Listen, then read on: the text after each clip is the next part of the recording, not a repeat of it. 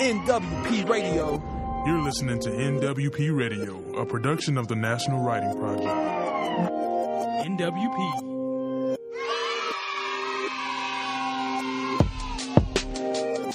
Happy November, everyone, and welcome to another edition of the National Writing Project's The Right Time, a show uniting classroom educators with authors of children's and young adult literature. A year ago, I was attend I was getting ready for NCTE, and Penguin Random House sent me a copy of The Rise and Fall of Charles Lindbergh by Candace Fleming, and I was riveted.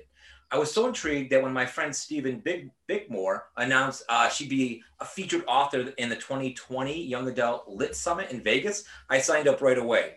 The craziest thing ever is that several times at that conference, she and I ended up in the same breakout rooms. I don't think I made an impression on her, but she made an impression on me. And I contacted Tanya and said, we need to interview Candace Fleming.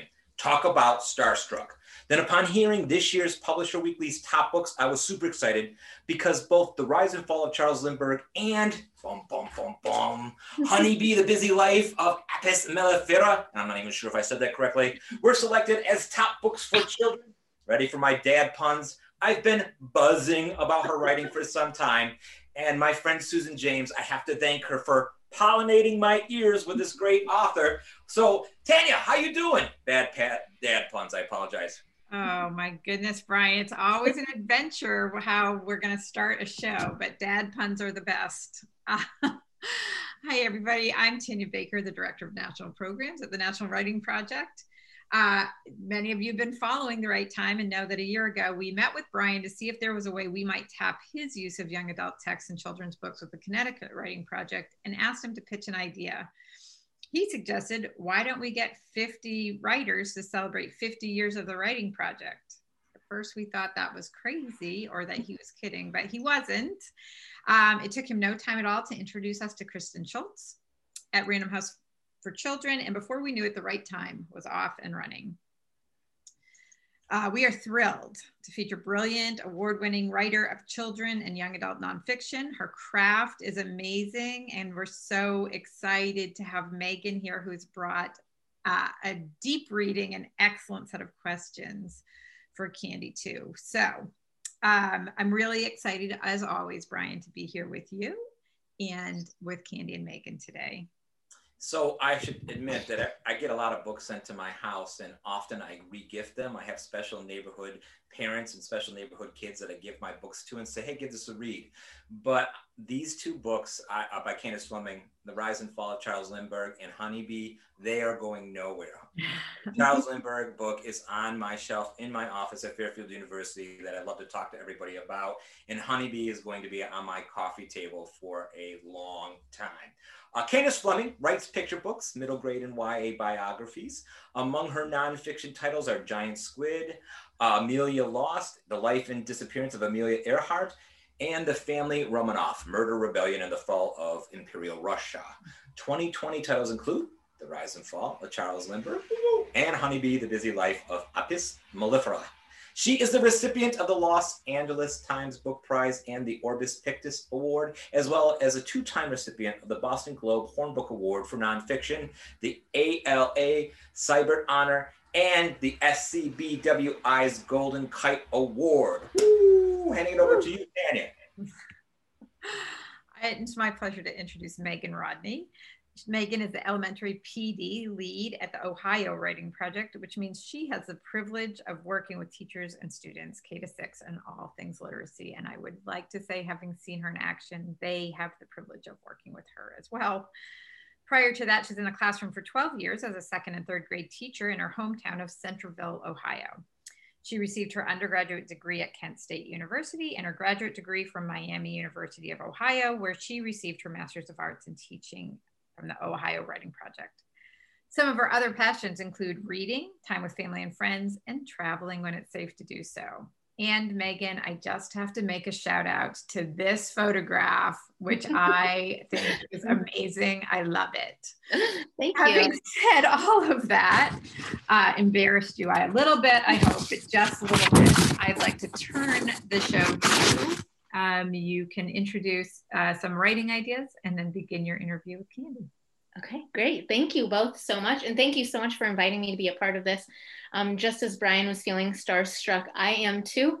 Um, I have a brand new favorite author and have already shared um, some of her books with a colleague of mine who used them right away um, with her second graders yesterday. So, um, if I were going to be uh, in the classroom or working with a group of teachers, um, I would probably ask them to write um, around something called Fierce Wonderings, which is not my idea. I got that from Ralph Fletcher from his book, A Writer's Notebook.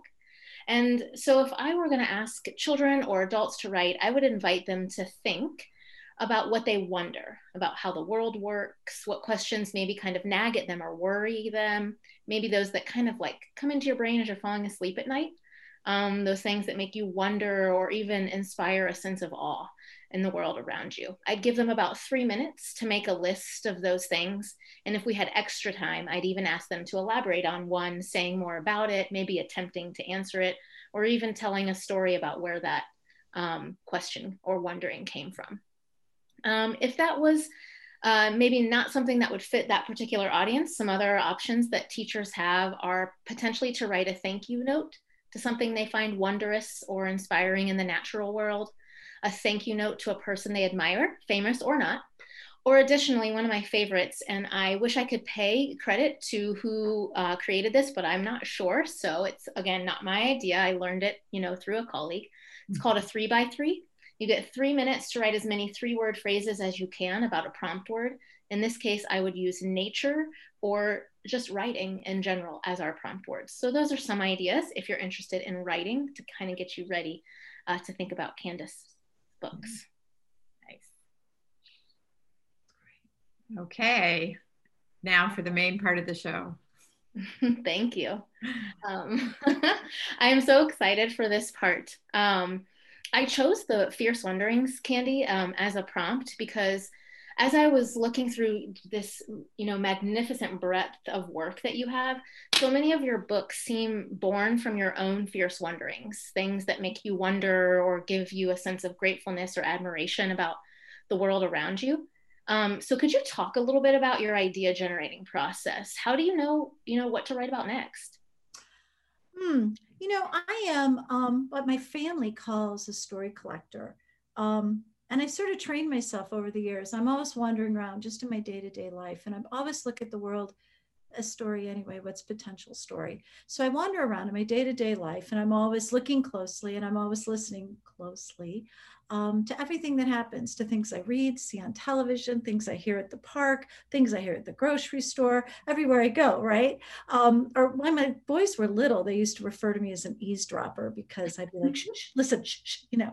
Um, but i'm always looking i'm always listening um, and i think about things like and I, I really have trained myself to do this. So I think about things like how do things look or how they smell? How do they taste? How do they feel? Most importantly, how do I feel having observed it? Does it make me laugh? Then it's something to explore. Um, does it make me sad? It's something to explore. Um, does it make me mad? It's something to explore. Or curious. I write a lot of nonfiction simply because I've stumbled across something that's so fascinating, I have to know more. Um, and so this is where sort of all those ideas come from. Certainly not all of them. They're certainly not whole stories either. They're just little nuggets, right? Um, little seeds of story ideas. And certainly not all of those inspiration, not all of that is going to be sparked into a story. But um, I am a collector. The ones that I end up writing are the ones that nag at me, the ones that come back. The ones that say, Don't you want to know more about this? And you'll notice I use the word explore. Those are those ones that I say, mm, you know, they come back and they go, Don't you want to explore this a little bit? Um, I write them all down. I actually have my notebook. I keep endless notebooks. So I write all of these fragments down. I take five minutes every day and I write them down. I have a new notebook, but you can see that it's not special, which is what I like about it. it doesn't have to be special, right? And there it is. You can see that, oh, I had an idea about a baby dino. You can see it's not even like I'm being very neat. It's just um, my fragments. But this is a place that I can go to mine ideas, right? Um, or if I'm writing a story, I can go and mine um, for individual elements from a story. So it really is my storehouse of ideas. Um, and this is not something new. I've been doing this since a kid. I pulled one out for you today. I've been keeping these notebooks forever. so here's my fifth grade writers. Oops, backward. My fifth grade writer's notebook. And, and Megan, that's a that's a giraffe. In case you can't tell what that is, it's so old because it was like 127 years ago. I was in fifth grade, but um, I've been doing this since you know forever, right? Since I'm that old. But that's pretty much where I get those ideas. Yeah. I love that. Um, I love what you said about um, you know finding things in your life, just daily life, um, and things that give you big, strong feelings. Right. Uh, I love that. That I think those are wise words for many writers. Um, so once you've kind of found that thing that maybe you want to explore, that nags at you, that bears a little bit more time, um, what's your next step after that? You have all those things in the notebook. How do you do? You flesh out an idea? Do you ask questions and research? What's kind of your drafting process once an idea forms? Um, okay, so I have, so let's say, look, and I'm going to, I'm going to stick with nonfiction for this mm-hmm. question simply because fiction seems for me a little mm, less linear, right? Mm-hmm. So, okay, so let's say I pick, I found this, I find this idea that I'm, that I have discovered. Um, perfect example honeybee right? Never thought they were that particularly interesting. I'm reading an article um, that's talking about how 90% of everything you put in your mouth is directly related to the honeybee or pollinators the work that they do which is something i found fascinating ended up in one of my notebooks. So i think i'm going to write a book about honeybee but i don't really know what. So i begin to do research just to discover a little bit more about the honeybee um, I'm sniffing around, really. That's pretty much what it is. I'm sort of exploring. I use that word a lot. I'm exploring, I'm sniffing around. Um, I gather a bunch of facts. This is how it worked with honeybee. I gathered a bunch of fascinating facts, absolutely fascinating. Oh, you know, worker bees are all female, 50,000 bees in a hive, um, 30,000 flowers to make a, you know, uh, just this tiny little twelfth of a teaspoon of honey. Um, but those are facts, not really um, a story. And even when I'm writing fiction, I'm a storyteller, not a fact mm-hmm. teller. Mm-hmm. And so, what I begin to look for in my research is those things that I can connect to emotionally. What can I connect to? What, um, like to say, refer to as that emotional heat. What's the heart of the story? What's the emotional connection that I have with this bee? And, you know, these are really cool facts, but I'm not really feeling much of a connection. And then I found out that they have this life cycle, that they live a life pretty similar to us. They grow up before they actually fly out of the hive, just like we grow up before we fly away from our mothers and fathers, right? So I'm thinking, ah, that's it. So now I have what I call my vital idea. What is my story really about? Now I go back and I do my research and it's far more pinpointed. So now I'm no longer um, exploring, discovering. Now I'm actually learning simply about um, those stages of a beat, mm-hmm. right? So now I'm writing an actual story. Um, when I'm finally ready, when I think I know enough, and this sounds sort of silly, but it's true for me, um, the story sort of whispers how it wants to be told or that it's ready to be told. I now know enough. And then I will write it. And what I write is, I actually call it, I know um, I, a rough draft is first draft, but I actually call it dumping down. Ooh, I because that. I know I just go, just write it. I write with a blue Bic pen. I actually have them here.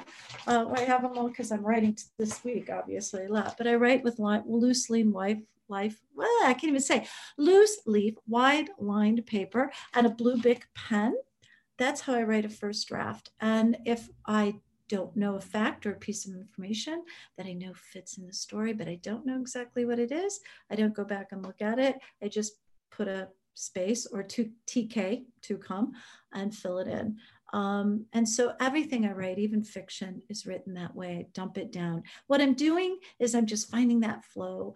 Um, I'm being um, letting out that the emotional part, especially with nonfiction. So I'm following the story. I'm just letting it flow. I'm not worried about stumbling over if my information is accurate or whatever at this point. Um, and so it all looks like this. And in fact, because you're sitting here in my office, I actually have this new book I'm working on, and it's it's not a picture book, but this is about a fourth of it, and that is my first draft. And you can wow. see yeah, you can see places that I scratch out. Mm-hmm. Yeah, yeah. So there it is, um, and that's that's pretty much what I do. So it's a lot of paper, um, but but I love that. You know what I love about the writing, the writing by hand, is that it's playtime for me. It doesn't feel precious. It's um, I don't have to keep it. I can scratch it out. I can crunch it up and throw it to the dog who's here on the floor today. um, I can push it aside. And what I also love is when I get done writing this way, I get done and I have blue cheap Bic pen pen all over my arm that can go around and go, I wrote today. um, but it's part of the way that I at least fool myself into thinking, and it is, I want to remind myself every time I sit down that that for me, writing really is play and exploration and discovering. And, um, you know, we just have to get to the heart of it. We just have to find it. And that I think requires a lot of play, you know? Yeah, I, I love how you're describing writing here. It feels just so low stakes and like something that anybody can try. It is low stakes and that anybody can try. And if it doesn't work, it doesn't work. That's then that's the other thing I love about this too. I put it away. I also save everything. I mean, I save everything because you never know when you're going to need it. But but you know what else is also great is that I'll read this first draft and I'll read the finished book if it becomes a finished book. Um, and the difference is just mm-hmm. amazing to me, right? And so there's a real, it's like the finished book is the trophy, and you go, look at this, look at this. This was some really stinky writing. Yeah. And isn't that wonderful, right? Yeah, it is low stakes. It's just fun. And I feel like so much that you've said here translates um, so well into the classroom and what we want for our writers. Um, and if it's okay, that sort of brings me to my next question. Um, I noticed as I was reading, both as a reader and then as a teacher of writing, something I'd love to help young readers and writers notice and try out um, is something that really stood out to me as you're in your part of your craft is your incredibly vivid and precise word choice. I'm just blown away. Um, you just know how to say it just right to get that perfect, you know, sensory image in the reader's head. Um, I'm curious, how do you make decisions like that as an author about it, which word to choose? How do you choose, choose the just right word to bring yeah. your writing to life for the reader? And I love, thanks for noticing that because I worked so hard on that just right, just right word. But you know what? I think finding the just right word is a really fun challenge. And I think young writers, um, I think this is something that can actually, it sounds just, I don't mean to sound flippant, but I actually think this is something that they can easily do. And I'm going to share my favorite writing tip because I do this all the time. Um, we always talk about theme and voice and style, but we oftentimes forget to talk about the atmosphere of a book, the mood of a book. Um, and especially if you're writing something short, like a picture book or a short story, um, all those have a, a one particular a mood right? It has one overarching mood. Um, so I'm going to think about something like um, Giant Squid. It was a nonfiction book about giant squid. And what I realized was that the book was about their mystery, about the unknown, right? And so that's sort of the mood that, wow. that I want to evoke with that story. Okay, so what do I do? I actually, and I do this all the time, I actually sit down and I make a list of all the words that I can think of that evoke unknown mm-hmm. history. And I made a list that had things like deep, dark, um, yeah, um, writhing, curling, um, um, lurking. And I made this list and I spent some time with it, a lot of time with it at, by hand, again, Bic, right? Um, I did not use a thesaurus. I, I use a thesaurus very late in the process. So the list that I make, I even make up my own words because sometimes they, they, um, um, sound exactly right for my piece, right? And I've made the word up myself. But what I love about doing that, and I, why I don't use a thesaurus is a thesaurus is a choice. Like you open it up and there's six words for lurk, right? So mm-hmm. that's a choice. It's like I can choose this one or this one or this one. But if I sit back and I think about what words, what words make me think of the ocean and a giant squid, what words work? Um, that's me discovering and exploring once again and making my own finding my own way into that story. So um, i'll make a list see how many things i can come up with and i'll spend a lot of time with it um, later in the I, later i will admit later i will use a thesaurus and i'll go ooh exposes. I just did this this morning. That's why i think of this is like expose is not the word i mean. Is it reveal? What is it? Um but but yeah i i love to make lists of words. I don't even use a rhyming dictionary when i write some of that younger younger preschool stuff. I like to see what i can come up with on my own. Um yeah. That's truly fascinating. I would have yeah, i would encourage kids to do it. Yeah. yeah yeah i would encourage them to to to do it. It's a lot of fun. Um, and so i'm curious if the decisions about mood and and word choice follow similarly um, in terms of maybe like and i couldn't think of quite the right word here um, maybe like voice or style. Um, that's something i noticed that you seem to make an intentional choice about. Um, i noticed in books some books are more of like a poetic voice, like Honeybee or like Giant Squid. Sometimes it's more of a t- storyteller voice, like um, Bulldozer's Big Day, um, or the um, oh, I'm forgetting the title, the the Seven Birds to the Seven Baby Birds. Oh, Seven Hungry Babies, yeah. Seven Hungry Babies, um, that one. Or sometimes it's like an expert voice, like the Rise and Fall of Charles Lindbergh. Lindbergh. And I'm using those voices because or those um, descriptors because that's something I've used with my second and third grade writers before. Um, you might call them something different, but I'm just curious.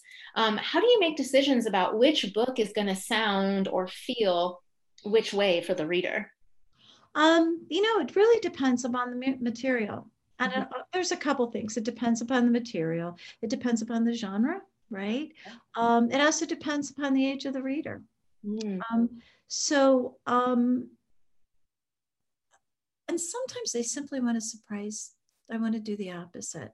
So you know honeybee and, and giant squid are the, the examples of me saying to myself what we expect in a science book about a, a nonfiction book about an animal is sort of a fact in a picture turn the page a fact in a picture turn the page. I mean they're they're better than that but um, that's sort of that's sort of what they are sort of cut and dry. And i thought to myself so let's do something different. Let's do something startling. And and frankly um, they're love letters to i know the only person that writes a love letter to us win.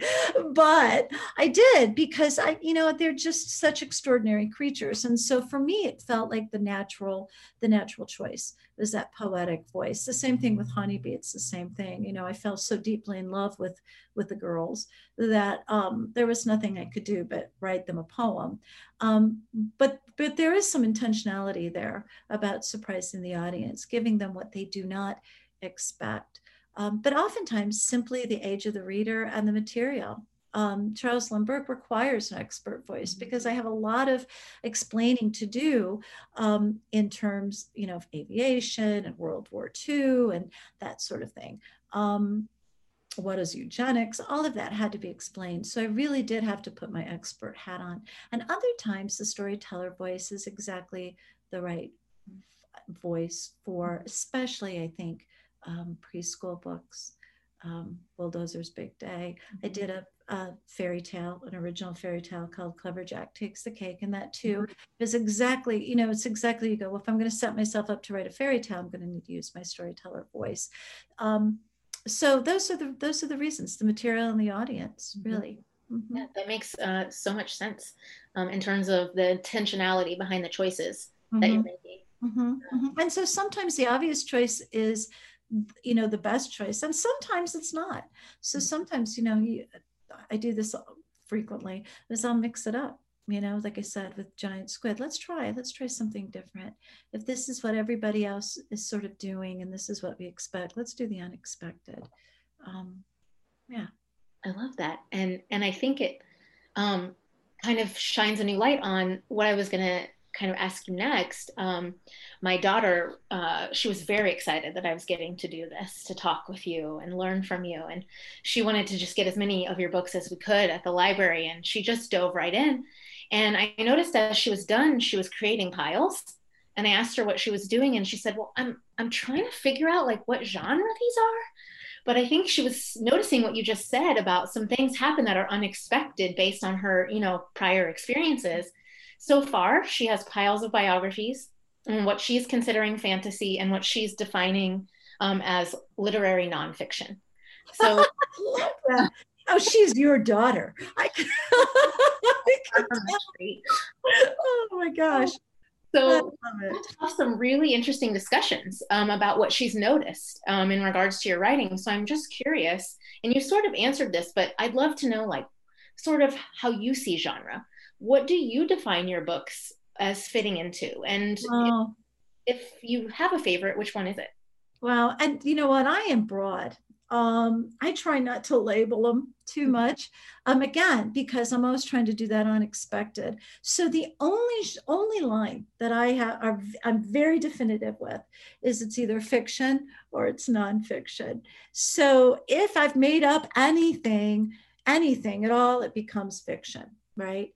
So um, if I don't, then if I've stuck strictly within that factual fence, even if it sounds poetic and it reads like a novel, if I've stuck within that poetic fence, then it is nonfiction. And that's the only distinction I actually make. And I do this intentionally um, because if I say to myself, and it's just like it sounds like oh you know the people are going to listen to this and go candy fleming fools herself a lot indeed i do um, because if i say to myself before i get started i'm going to write fantasy Mm-hmm. um, i'm i'm already kind of put a fence around the writing right and Mm. the biggest concern i have for my own self when i'm writing is not to put a fence around the writing which is why when you read across my books, you find that I have so many genres too.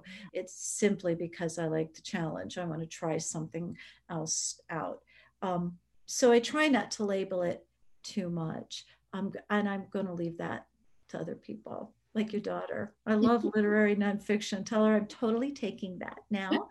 Um, I love it. Yes. Um, but yeah, that's that's the that's the only reason that I do that. Um, I try not to go, what is this that I'm writing? Instead, I'm just going to say, this, for whatever reason, feels like the right way to tell this story. It feels like the right way um, to shape the material if it's nonfiction. Uh, it feels like the right audience and the right way to tell it. Um, and I think that just comes from having done it so much that I just trust myself to go, yeah, we'll see. May no nobody else may like that. Nobody at my editor might not like it, but uh, you know, for me, this is what I'm going to try to do. I mean, really, writing is just really all about exploration. It really is just all about playing. It's all about finding the way that you want to say what you want to say and how you want to say that. And it doesn't have to be like everybody else's. I love that. I love that idea of like not penning the writing in. Yeah. Um, just like kind of letting it be what it's going to be. Let it be what it wants to be afterwards, right? Or when your students are done writing, you can take it to your daughter and ask her what she thinks Yeah. that is, right? Because a lot of people name it different things anyway. So, so you know, um, if it's right, it's right. Good enough. Um, and you mentioned how you do have like a really wide range of work, and I think that was another thing she was noticing. And and I just I'm so impressed by how versatile you are as an author. Um, and it feels like that's something that would take a lot of like confidence. And now hearing you talk, you know, it also takes a willingness to experiment and explore. So I'm curious, like how how is it possible for you to as a writer apply your skills across such a broad range of genres and text types? I'm kind of wondering how did you find the confidence and agency as a writer to do that to just sort of let the writing be what it's going to be? And in your opinion what can teachers do to foster that same type of feeling about writing with their young young writers? Kind of a two-parter i guess. Yeah, I'm not. You know, I I've been thinking about this, and I'm not real sure where that feeling that I'm completely free to do whatever I want to do comes from. I know that it certainly started when I was when I was a, a young writer. I had teachers that were like, do whatever you need to do. I had parents that were like, write whatever you wanted. And they would be really receptive about what it is that I but that I wrote. Um, I'm fortunate now to have editors that definitely trust me when I say to them, I know you're going to say I'm crazy, but I would really like to write ghost stories, a collection of ghost stories. And I've never done that before, but I'd really like to try it. Um, they go, okay, you know, let's let's do that. Um, and that certainly gives one confidence. Mhm. I think really, I think writing confidence in your writing. I mean, I don't know really a writer that's really confident. I would tell you everything I write is is terrible, and and I wish I could have done it better. But um, I think what we think of as confidence simply comes from experience, Mhm. um, from having done it enough. So you know, I'll look back on a book and I'll say, "Wow, I wish I had known to do X, Y, or Z, right? I can look at a book I published 10 years ago and I go, whoa, I see the flaws all over that place. You know, I can see them. And then, then I say to myself, because I've been doing this so long that I go, well, you know, it was the best I could do to 10 years ago. Mhm. And I'm better now. So, um, you know, that, that confidence simply comes from doing it over and over. Um, what we can do, I think, to free young readers is, is, is not make everything a project. Seriously i think sometimes we put too much pressure. It's too um important right? Mhm. um it's too what's the word i want? But it really isn't. It's not you know earth shattering here what we're doing. We're, we're writing and writing is an extraordinary and wonderful and exhilarating thing. I would never change it and i would encourage everybody to do it. But at the same time i think sometimes what we do is we so worry about the finished project that we know Yeah. longer focus on the joy of the process. Um, and if you can write one extraordinary uh, paragraph, or if it's not extraordinary, but you had an extraordinarily good time, then Mhm. that is some right. Then that is something to really, really celebrate. And I think we don't celebrate those small moments in the process as much as we should have. You know, and I always say the finished book is like a trophy. You know, Mhm. it's like a trophy, but you had a lot of fun along the way. And if you don't get the trophy, so what? You know? So, I love those ideas of trusting yourself and being willing to just kind of play and enjoy Yeah. the process. Right. And I know that we don't have a lot of time, I think, in the classroom to Mhm. play. And so um that yeah, that would be my how do you how do you become a more experienced writer? You experience more ways of writing. You experience as many failures as you do successes, right? Um, and when we have a project that we have to grade, then we no longer we sort of take out that um, failing part, right? So we want to really get that really good grade. So this better be a really successful piece. And sometimes you learn more from what you didn't succeed at. Heaven knows. This is why you know I have my cover over the back because my file cabinets are not pretty. Um, but in those file cabinets are all my dead stories. That's what I refer to them, my dead story drawer. Um, they're horrible, horrible stories. Some of them I wrote, you know, six months ago. Um, I celebrate them and I keep them because I might use them someday, but also, you know, they're they were worth the work. You know? I love that. Thank you. Thank you for saying that. That is something I will hold on to for sure. Yeah, that was worth the work. Yeah. Mhm. And lots of times it's not even work, let's face it. Mhm. it really isn't, you know. Especially when the way that you look at it as play and exploration and just enjoyment of the process. Yeah. Yeah. It's the later drafts that are as playful. And I think that comes through absolutely in your work. Um, I was caring for my neighbor's children the other day, and we had a bunch of books around. And of course, they asked about them. And they're four and seven, and they sat down on either side of me, and we read five books just in a row without stopping. And they were just wrapped the whole time. And so these two kiddos, they want to know. Um, in fact, the seven year old, you can tell she's been learning some stuff about r- writing and reading because she said some of your books, in particular, Bulldozer's Big Day, Seven Hungry Babies, um, Go Sleep in Your Own Bed, are pattern books. And she's How old was she? Seven. She's in Oh, second. wow. Mhm. Wow. so smart. And she loved what smart. how at the end of all your pattern books there's something unexpected Yeah. so she picked up on that um, and she wants to know uh, how long does it take you to do what you were just talking about the work of finishing a book and when you get that trophy um, how long is that process is it generally the same is it different for every book and she's also was very in love with all of the illustrations so she wants to know about how you interact with the illustrator illustrators. I've been lucky.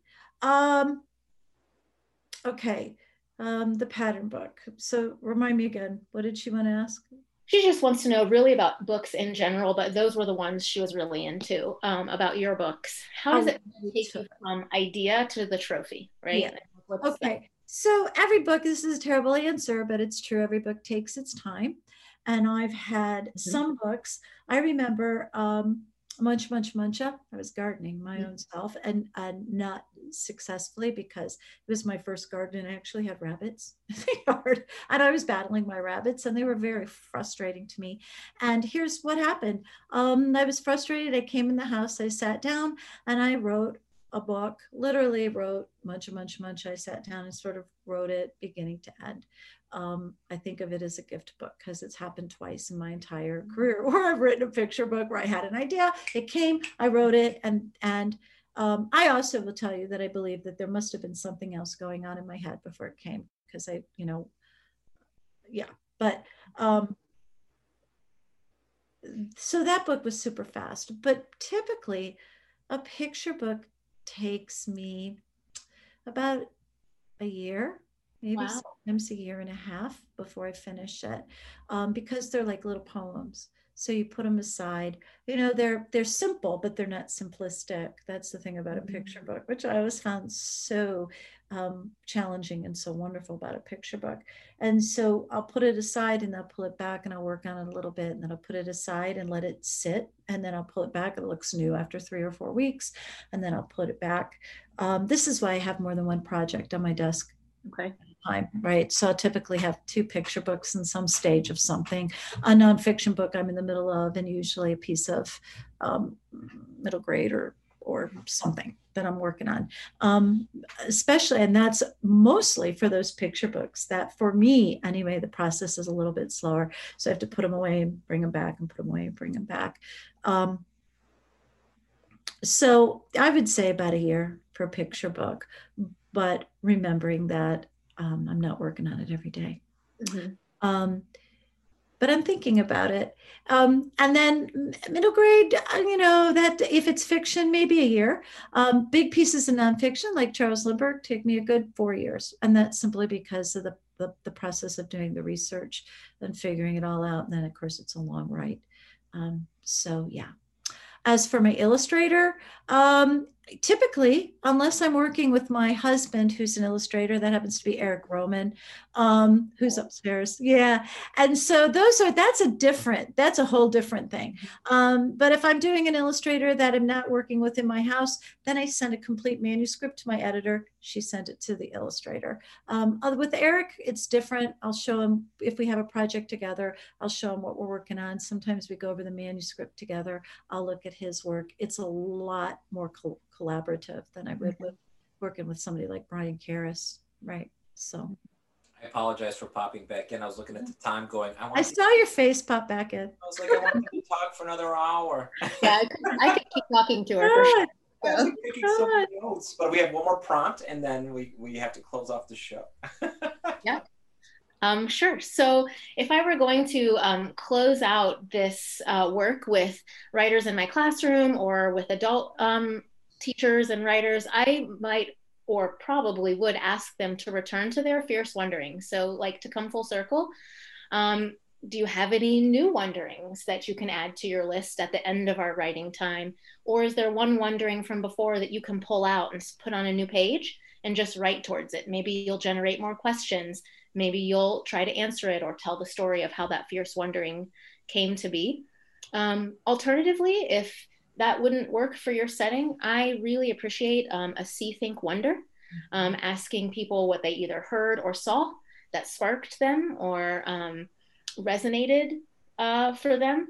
And then I would ask them to think, okay, well, if that's what I saw and heard, what did that make me think in this instance about writing or teaching or um, living a writerly life, and then another scaffold. What if that's what you saw and heard, and this is what you think? What does it make you wonder? So again, always in that realm of wondering.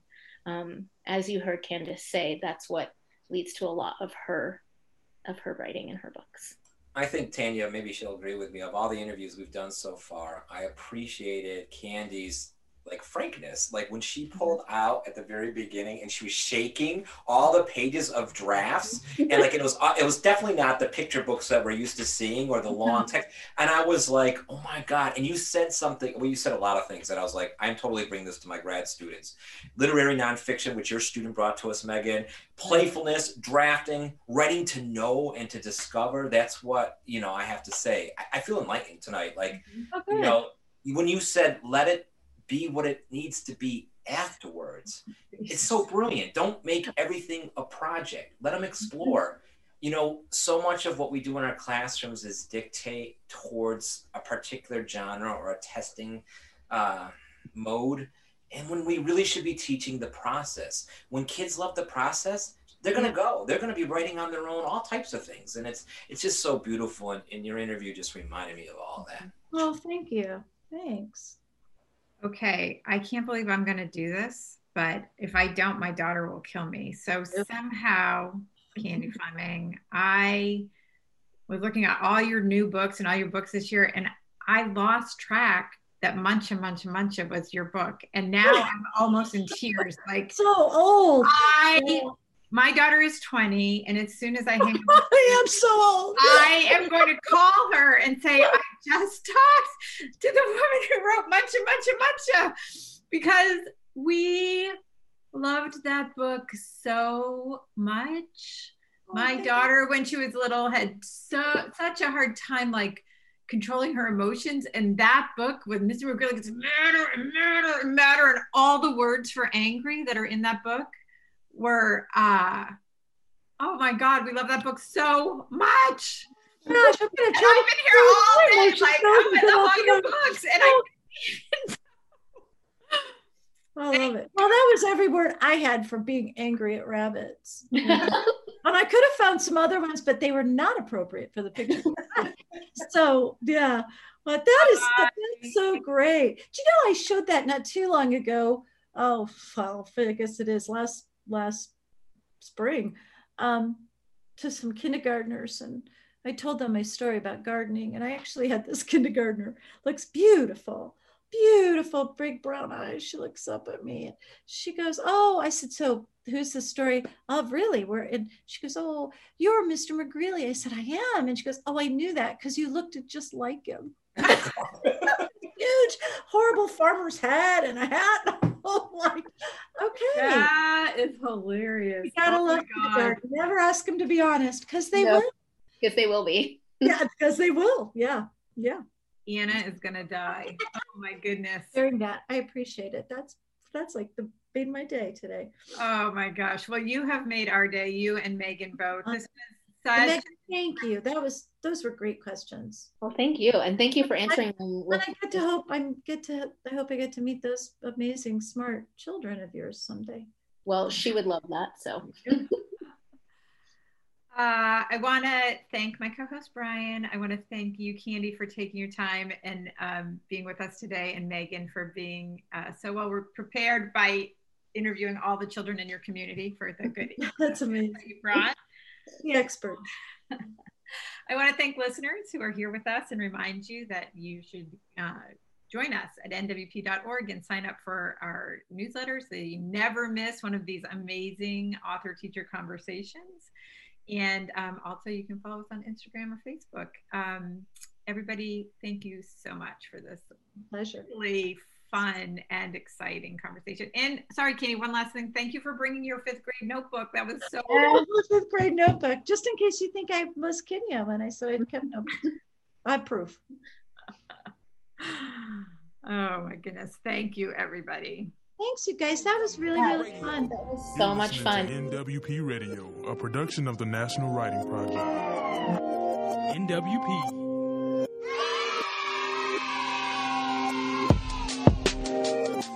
NWP Radio.